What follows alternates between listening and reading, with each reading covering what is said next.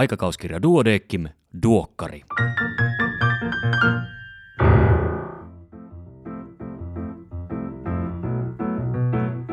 Tämä on numero kolme vuonna 2022. Minä olen Kari Hevossaari, lääkäri Helsingistä. Tervetuloa mukaan aikakauskirja Duodeckimin tuoreimman numeron läpikäyntiin. Tämänkertaisen toimitukselta tekstin on kirjoittanut lehden yleislääketieteen vastuutoimittaja Merja Laine. Otsikko on Ohjauksella osaamista. Luen sen nyt kokonaisuudessaan. Lääkärikoulutuksen laatu näkyy potilaiden saaman hoidon laadussa pitkälle tulevaisuuteen, toteavat Iivo Hetemäki ja Jussi Merenmies ansiokkaassa katsauksessaan. Katsausartikkeli käsittelee ohjausta erikoislääkärikoulutuksessa, tarkemmin sanoen ohjausta osaamisperustaisessa erikoislääkärikoulutuksessa. Artikkeli on varsin ajankohtainen sillä erikoislääkärikoulutus on askel askeleelta siirtymässä osaamisperustaiseen suuntaan kaikilla erikoisaloilla mukaan lukien hammaslääketieteen erikoisalat. Onnistunut ja toimiva ohjaus varmistaa potilasturvallisen hoidon onnistumisen sekä potilaan korkeatasoisen hoidon. Jokaiselle Erikoistujalle tulisi nimetä lähikouluttaja, jota joillakin erikoisaloilla kutsutaan kouluttajalääkäriksi. Ohjaukseen kuuluu aina erikoistujan toiminnan seuraaminen ja havainnoiminen. Lähikouluttaja havainnoi erikoistujan toimintaa, mutta havaintoja olisi hyvä kerätä myös muilta terveydenhuollon ammattilaisilta sekä potilailta.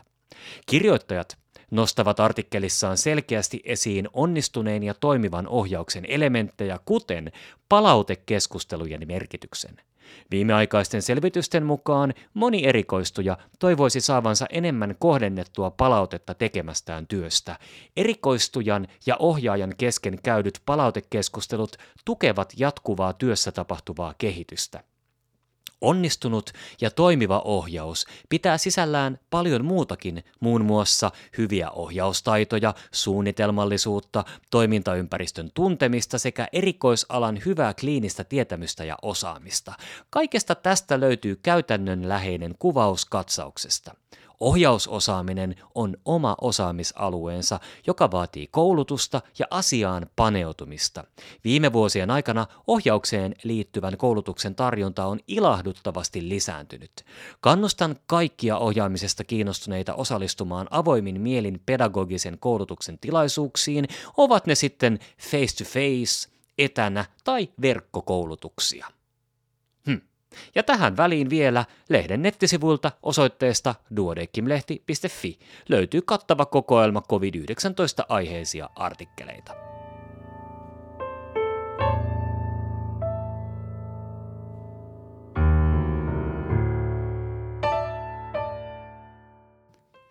Pääkirjoituksia on kaksi kappaletta, niistä ensimmäinen on akuutin mesenteriaali-iskemian hoitopolkuun panostaminen puolitti kuolleisuuden.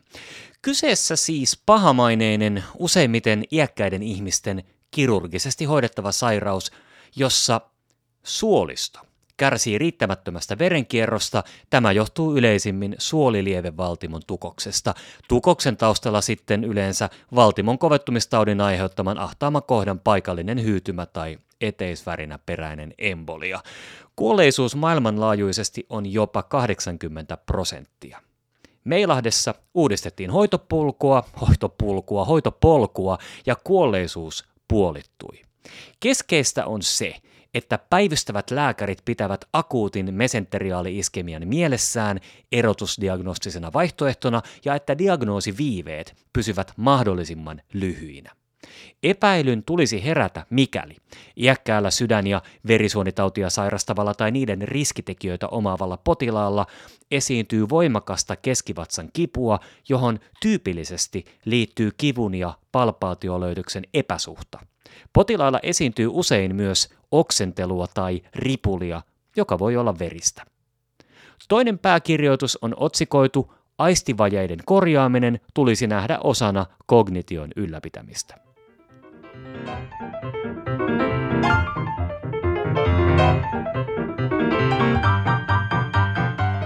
Erikoislääkärin uutisia tällä kertaa seuraavilta erikoisaloilta. Syöpätaudit, yleislääketiede, työlääketiede ja nefrologia. Tällä kertaa yhden uutisen keskeinen sisältö. Kaikki uutiset ja tarkemmat tiedot löydät lehdestä paperisena tai sähköisenä. Fyysisen kuormituksen paradoksi. Vapaa-ajalla tapahtuva fyysinen aktiivisuus edistää tutkitusti terveyttä, mutta työssä tapahtuva fyysinen aktiivisuus on joidenkin tutkimusten mukaan terveydelle haitallista. Nyt yhdysvaltalaisessa tutkimuksessa todettiin, että suuri määrä fyysistä aktiivisuutta työssä oli yhteydessä suurentuneeseen sydän- ja verenkiertoelimistön sairausriskiin.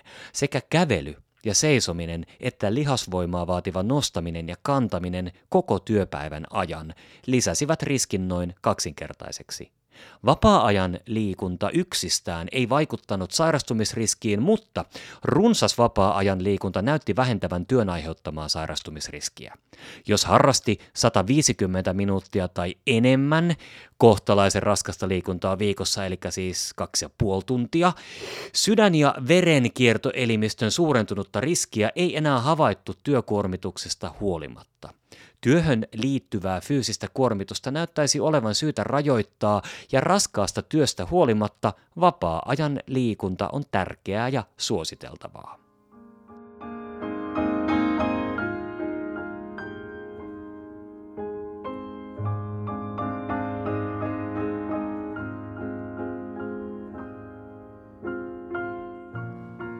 Katsausartikkelit. Syöpäpotilaan suun ja hampaiston hoito – Suun terveyden tutkiminen ennen syöpähoitoa on suositeltavaa. Syöpähoidon aikana hoidetaan ainoastaan oireilevat tai infektoituneet hampaat potilaan infektioherkkyyden mukaan. Immuniteetiltaan heikentyneen syöpäpotilaan kajoavat toimenpiteet suoritetaan sairaalaolosuhteissa. Waldenströmin tauti. Kyseessä siis harvinainen, hitaasti etenevä B-solu-lymfooma. Luuytimen pahanlaatuiset tautisolut voivat aiheuttaa anemiaa, yleisiin hoitoon johtava oire on väsymys, valtaosalla potilaista on veressään IgM, paraproteiinia, ja tarjolla on monia tehokkaita hoitoja, useimmat potilaat elävät tautinsa kanssa vuosia tai vuosikymmeniä. Sitten, koska meillä kaikilla on hyvin todennäköisesti joko lähipiirissä tai potilaiden joukossa vanhuksia, uskallan suositella seuraavaa artikkelia ihan kaikille. Ja otsikko kertoo olennaisen. Fyysinen aktiivisuus säilyttää iäkkäiden liikkumiskykyä.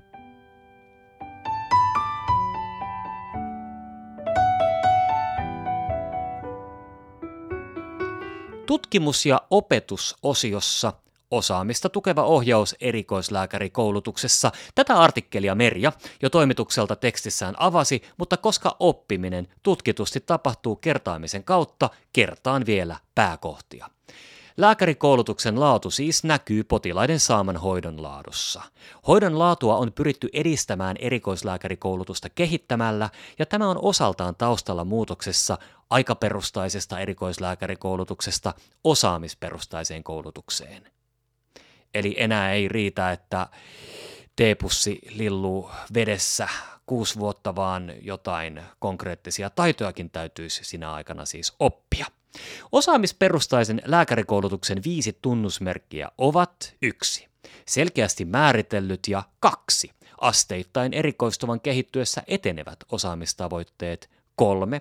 Työssä tapahtuva oppiminen. Neljä.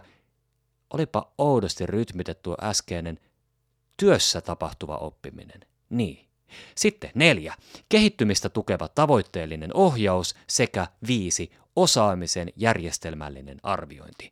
Ja ohjaus on vaativa osa erikoislääkärin työtä ja siihen tarvitaan aikaresurssia ja koulutusta, jota tulee myös olla tarjolla. Näin hoidan osiossa, kun potilaani on vankilassa – Haastattelen juuri ilmestyneessä Duokkari Extra-podcastissa Samuel Aduchiefia, joka on yksi artikkelin kirjoittajista. Eikä siinä kaikki.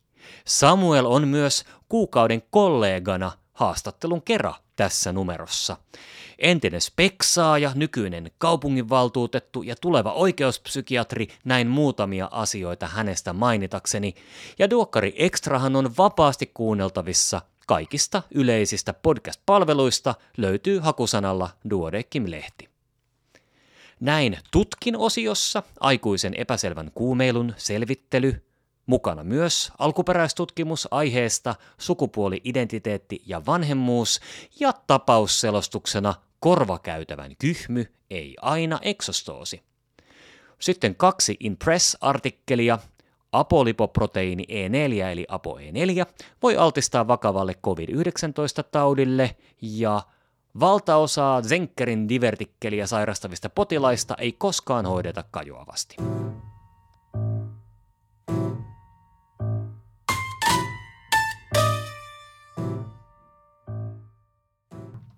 Tämänkertaisena vinkkinä teini-ikäisen tytön intensiivinen ja invalidisoiva vatsakipu.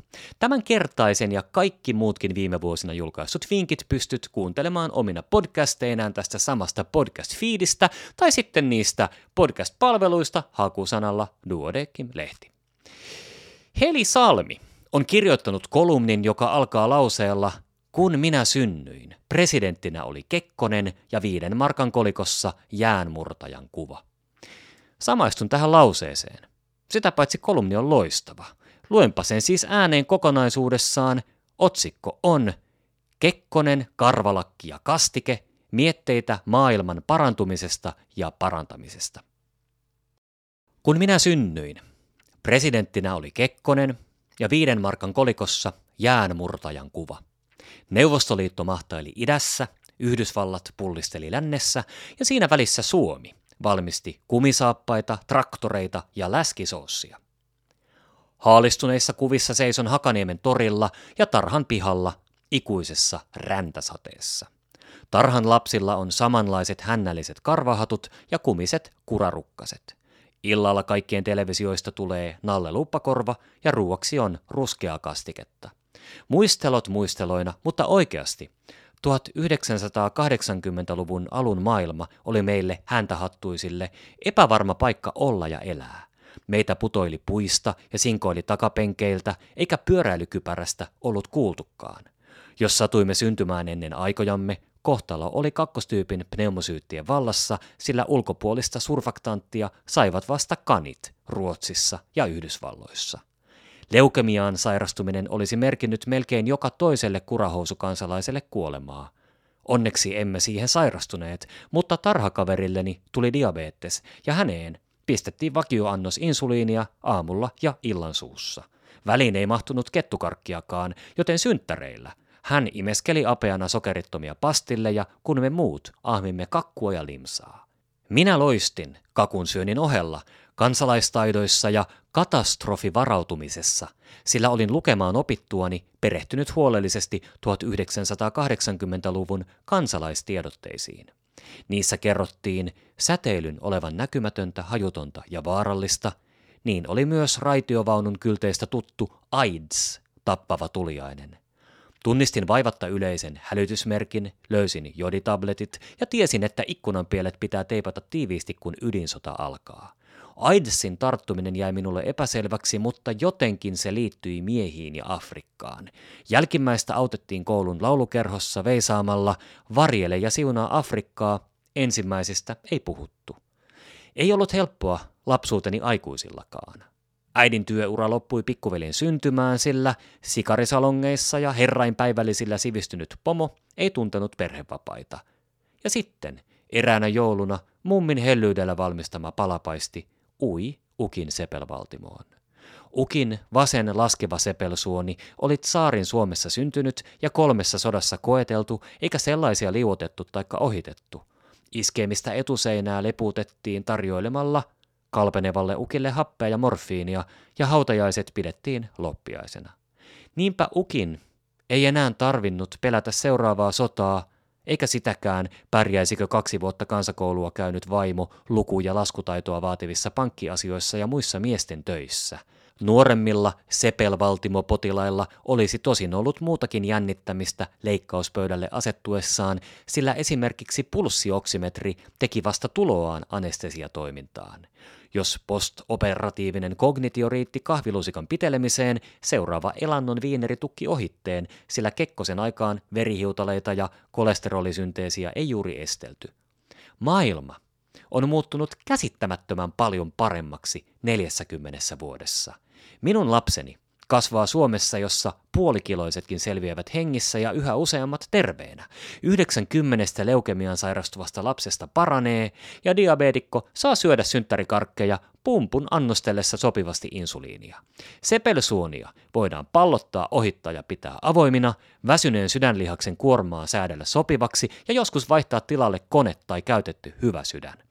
Saturaatiomittarin voi ostaa Lidlistä samalla kuin pyöräilykypäränkin, eikä HIV-potilaan tarvitse enää sairastua AIDSiin.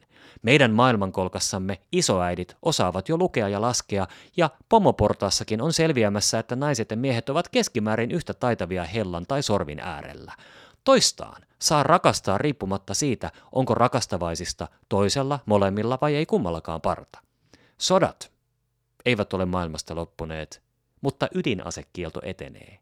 Äärimmäinen köyhyys ja lapsikuolleisuus on puolitettu, koska veisaamisen ja valistamisen sijasta kehittyviin maihin investoidaan ja niissä asuville etsitään heille sopivia, kestäviä ratkaisuja. Tunnen syvää kiitollisuutta ajatellessani sankareitani saturaatiomittarin ja surfaktantin keksijöitä, rauhan ja rakkauden puolesta puhujia, kansainvälisen kaupan ja tiedeyhteistyön kehittäjiä sekä kotiisiä ja uraäitejä, joiden ansiosta olen saanut määritellä sopivan etäisyyden kotiliedestä itse itselleni. Miksi kaikki tämä usein unohtuu? Miksi menneisyys esitetään lintu kotona, kun se oli kaikkea muuta? Ehkä siksi, että maailman jatkuvan parantumisen tiedostamisesta nousee samalla maailman jatkuvan parantamisen vaatimus ja innostamisen lisäksi se ahdistaa.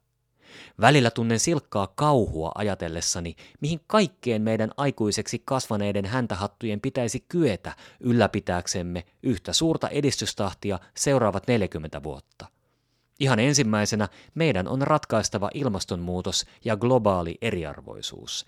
Meidän lääkärien täällä Länsi-Siperiassa täytyy oppia ymmärtämään ja torjumaan sosioekonomisia terveyseroja sekä osata sijoittaa yhteiset rahamme ainoastaan tutkittuihin temppuihin, jotka tuovat iloa ja hyvinvointia mahdollisimman monelle. Kekkosesta ja kastikkeesta aika jätti ja työsarkaa riittää meille muille reippaasti. Eiku hommi? Ystävät, häntähatut ja kaikki muutkin.